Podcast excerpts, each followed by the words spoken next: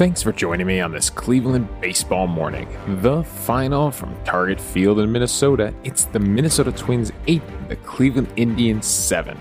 I'm Davey Berris, lifelong Cleveland baseball fan, and I want to talk about the actual game on the field, the thing I enjoy watching baseball being played.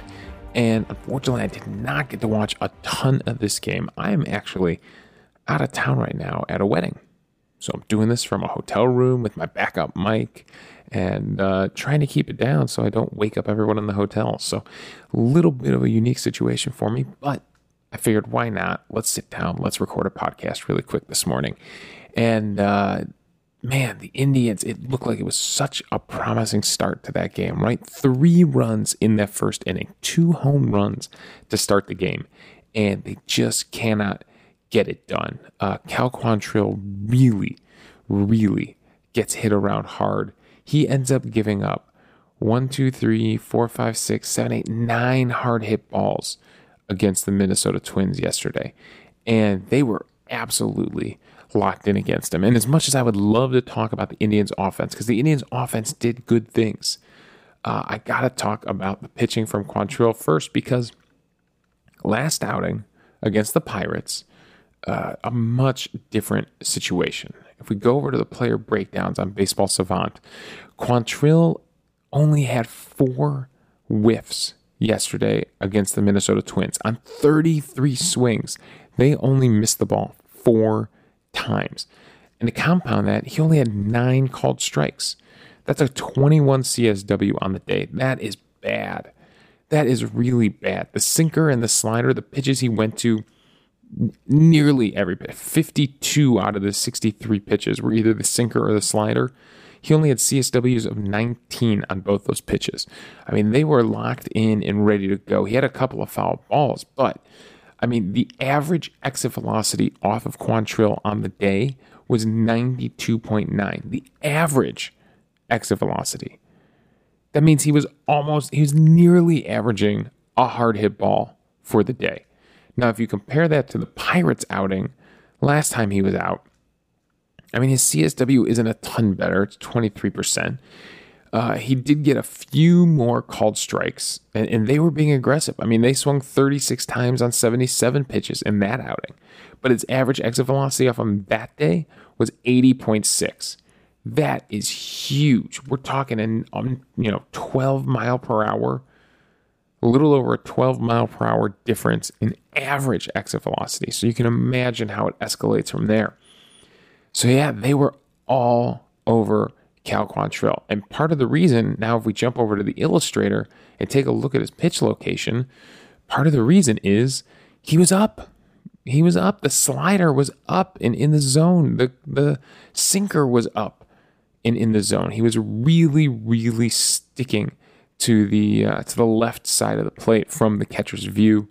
Now, if you go back to that Pirates game, things are down. The slider is down. Everything is from the waist down.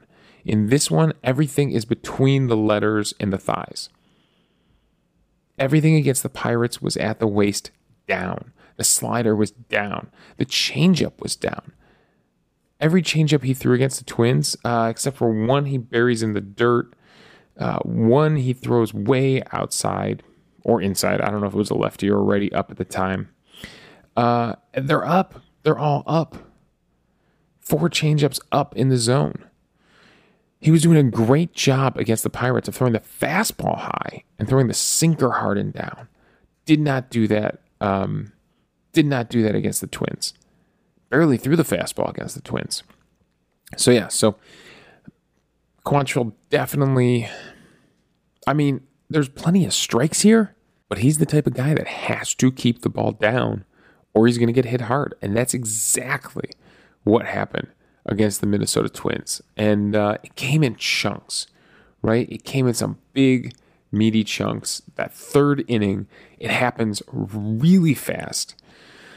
Well, first off, let's just say that the defense there were times last night that the defense looked spectacular, and there were times when the defense looked like absolute garbage.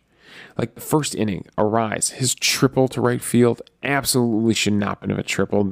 In my book, that's a single with a two base error.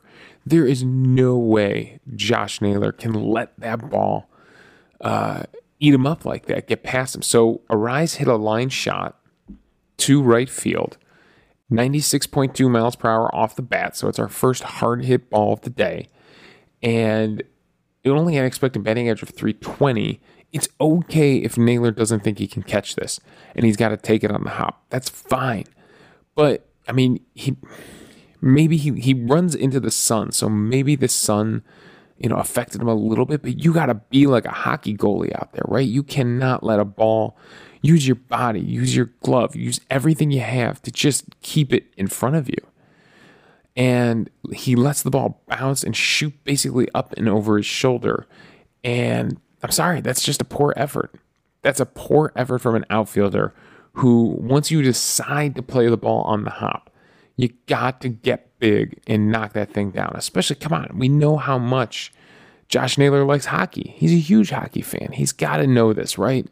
He's got to know that you got to keep that ball in front of you. So the official score in Minnesota gives him a triple. I don't know about that. But they're, able to bring it in. So a lot of crazy defensive things happen like that.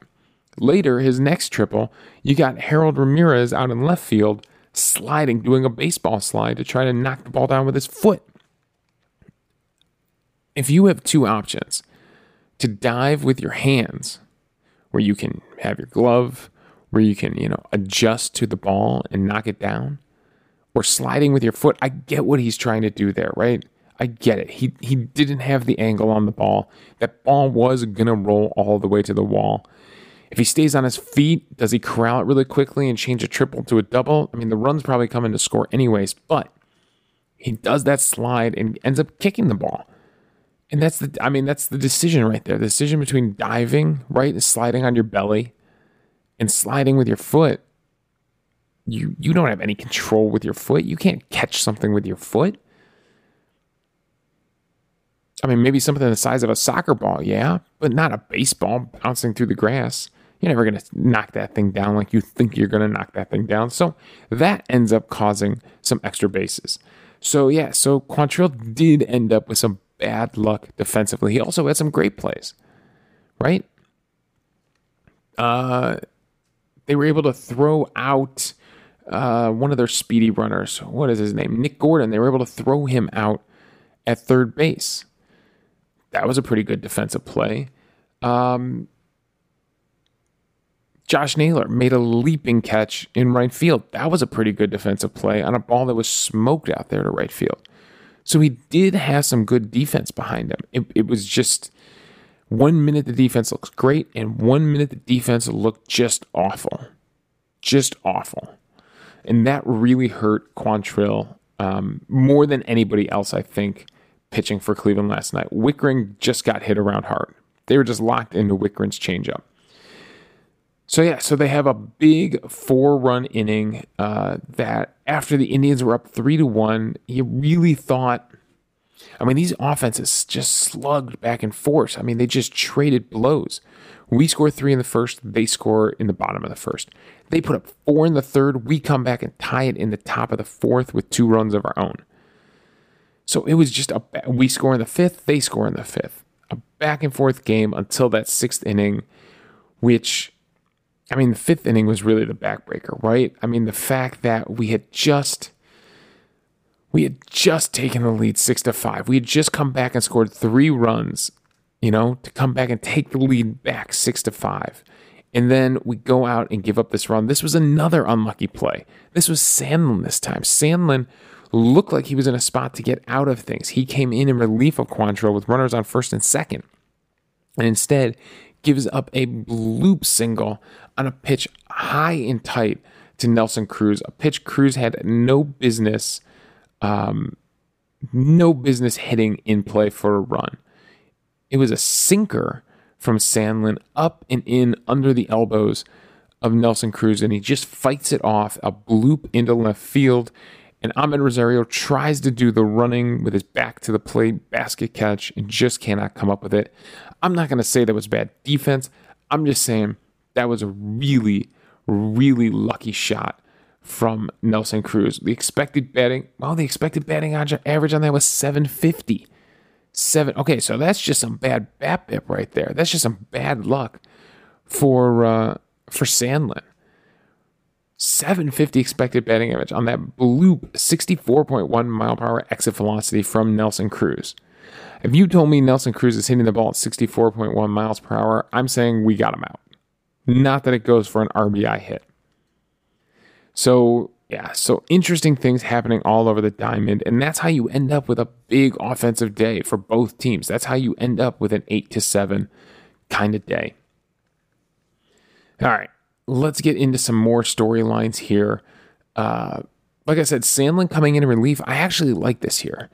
You know, they talked about it in the past with using Karinchak as this as this weapon that could come in at any point in the game, right? When the game is really on the line. Well, I think the game was pretty much on the line here, right? He ends up walking in this inning. Quantrill looked like he was going to be able uh, to, you know, give the Indians some length. He gives up a single to Andrelton Simmons, ends up uh, after a flyout to Arraez, walks Donaldson. So you're thinking maybe he can get out of after Arraez. After he walks Donaldson, Kirilloff already had a homer off him in that big inning. And so they decide to go to Sandlin. And what does Sandlin do? He strikes out Kirilloff. I love that they went to Sandlin in this situation. We talked in past episodes. Does Sandlin have the potential to be a closer? And uh, this is the perfect way to kind of test the waters on that, bringing him into tough situations. So what does he end up doing? He ends up striking out Kirilloff, and he ends up getting Cruz to bloop one up. It just fell in the perfect spot. I'm not blaming Sandlin on that one at all.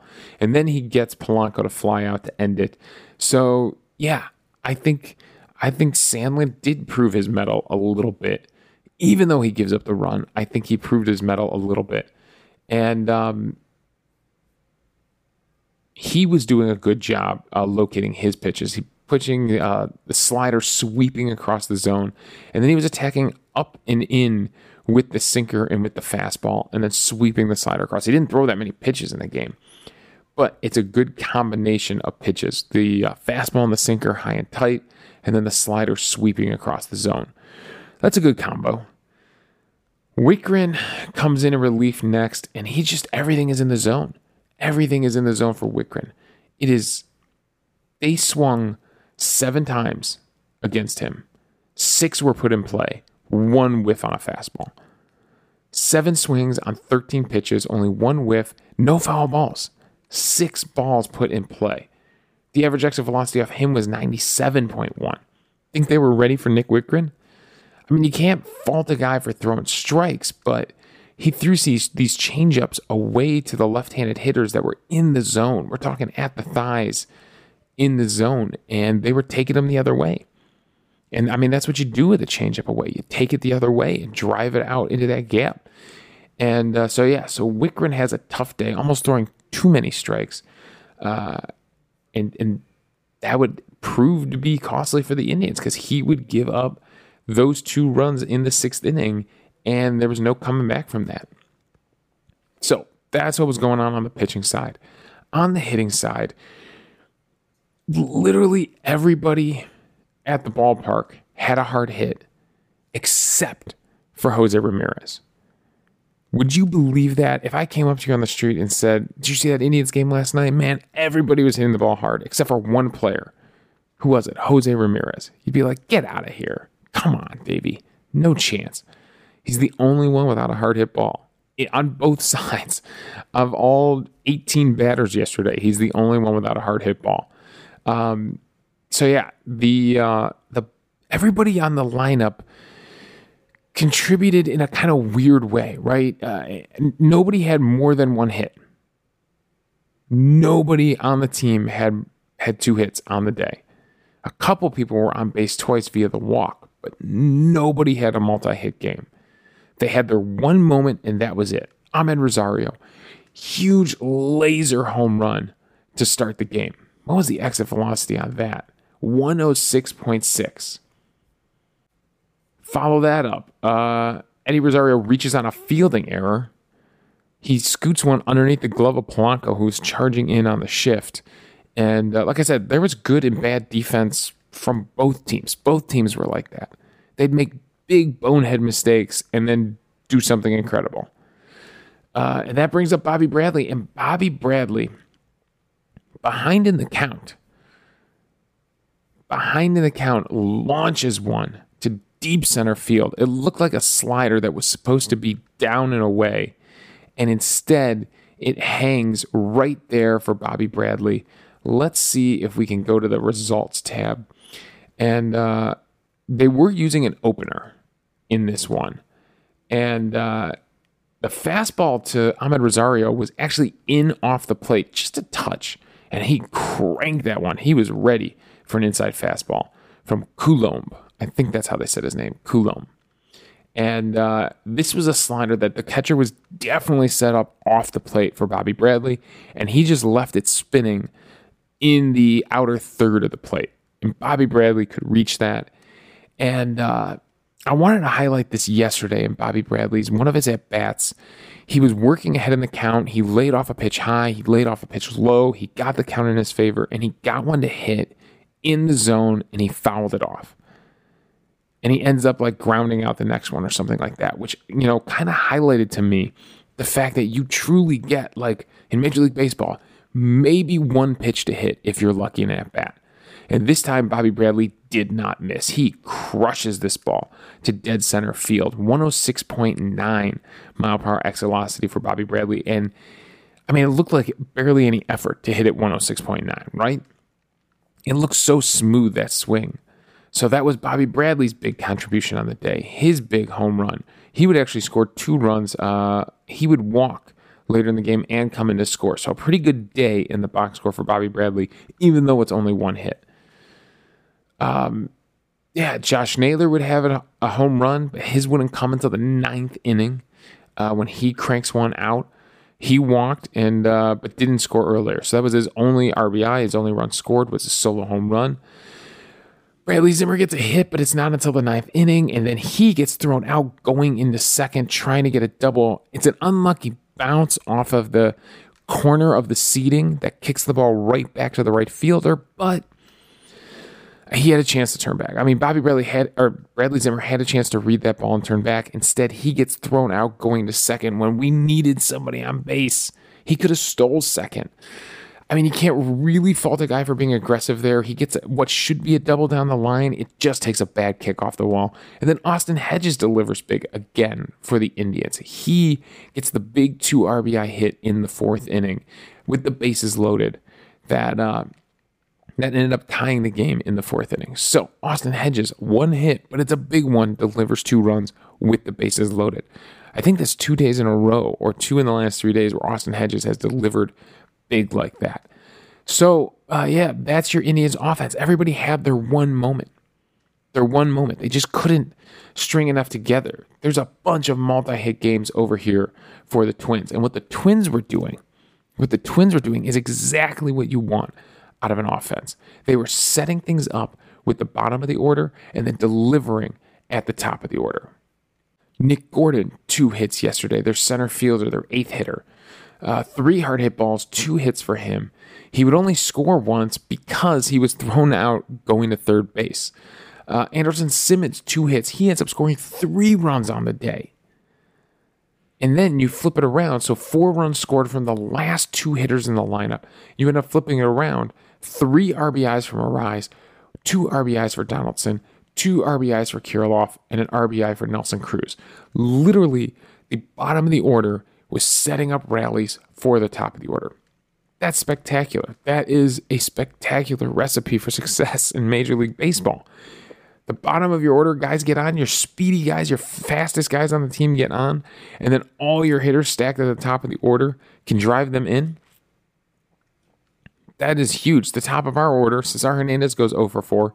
Amed Rosario has the solo home run and then 0 for 3 after that. And Jose Ramirez goes 0 for 4. So even if the bottom of the order guys were setting things up, the top of the order was not delivering. So there you go. That was the game yesterday. Um, you know, uh, it was it was an it was an interesting game. Good plays and bad plays from both teams, both teams made some boneheaded plays out there in the field. Both teams made some great defensive plays. Uh, neither pitching staff was very good. Uh, Coulombe acted like an opener for Griffin Jax. Griffin Jax, who has started in um, started in the minors, but they haven't trusted him to start a game yet in the majors. They keep opening for him. He pitches one inning against the Yankees uh, in early June. That was more of a relief appearance. He then acts like a I don't know, what do you call the second pitcher that comes in after the opener? I, the actual start of the game against the Yankees the next day goes three and a third innings, does better. Goes four innings against Seattle, gets hit around pretty hard, gives up four runs in that, and then goes four and a third against us and gets hit around a little bit, gives up three runs against us. So is it working? Is it working using an opener in front of him? I don't know. It seems like he's getting hit hard. He's given up 11 runs in 12 innings. His ERA is at 7.82. So is it working using an opener in front of him? I'm not sure about that. The rest of their bullpen is able to shut things down, though.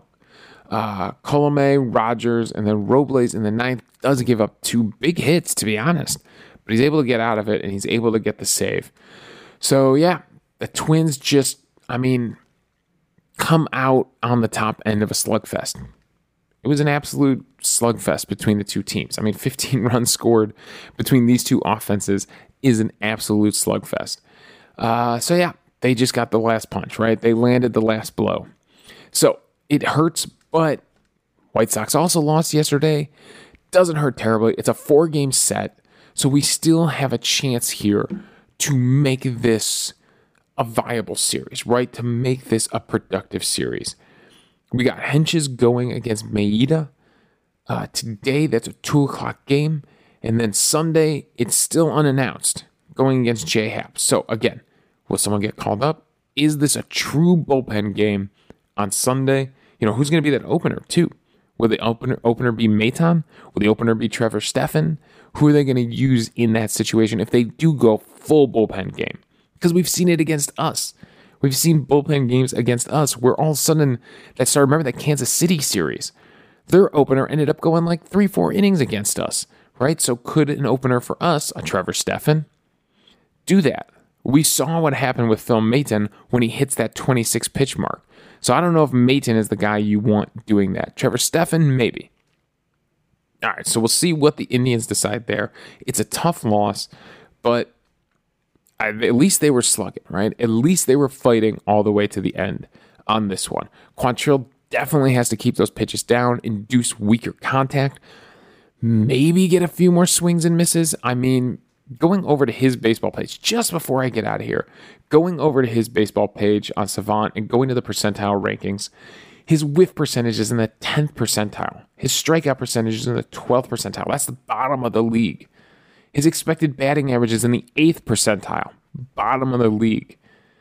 Uh, yeah, they're all bottom of the league. The only thing is the hard hit percentage was in the 85th percentile. So that was something he was doing okay. Not yesterday, though. His chase rate is the 70th percentile, but that just means they're going out and getting those pitches. If your chase rate is high, but your expected batting average is at the bottom of the league, yes, you're getting them to swing outside of the zone, but you're not making it hard for them to hit. So yeah, so the oh boy, Quantrill's got some work to do still. Uh, it was a good start against the Pirates, not so great against the Twins. It's good that he battled. We're gonna have this. We're gonna have this. These young pitchers, they're not all going to be Corey Kluber, Shane Biebers, right? They are going to. This is this is normal. What we had been seeing was abnormal. This is normal for a young pitcher to struggle like this It's all of a sudden gets stuck in a big inning where he can't get out of it. This is normal. So we'll see if Quantrill figures it out in his next start. All right that's all my thoughts. Thanks for joining me on this Cleveland baseball morning. Again, the final from Target Field in Minnesota. It's the Twins 8, the Indians 7. I'll be back tomorrow to talk a little bit more about this Twins Indians series. You can follow me on Twitter at Davey Berris. You can email the show at clevelandbaseballmornings at gmail.com. Let me know your thoughts on the game and we'll discuss them on the show. Also, I'm hosting this podcast on Anchor, so if you go to anchor.fm forward slash Cleveland Baseball Mornings, you can leave a voicemail for the show. We'll play them back on the air, respond to your thoughts, and we'll have a fun conversation amongst the fans about baseball. So thanks again for joining me on this Cleveland Baseball Morning.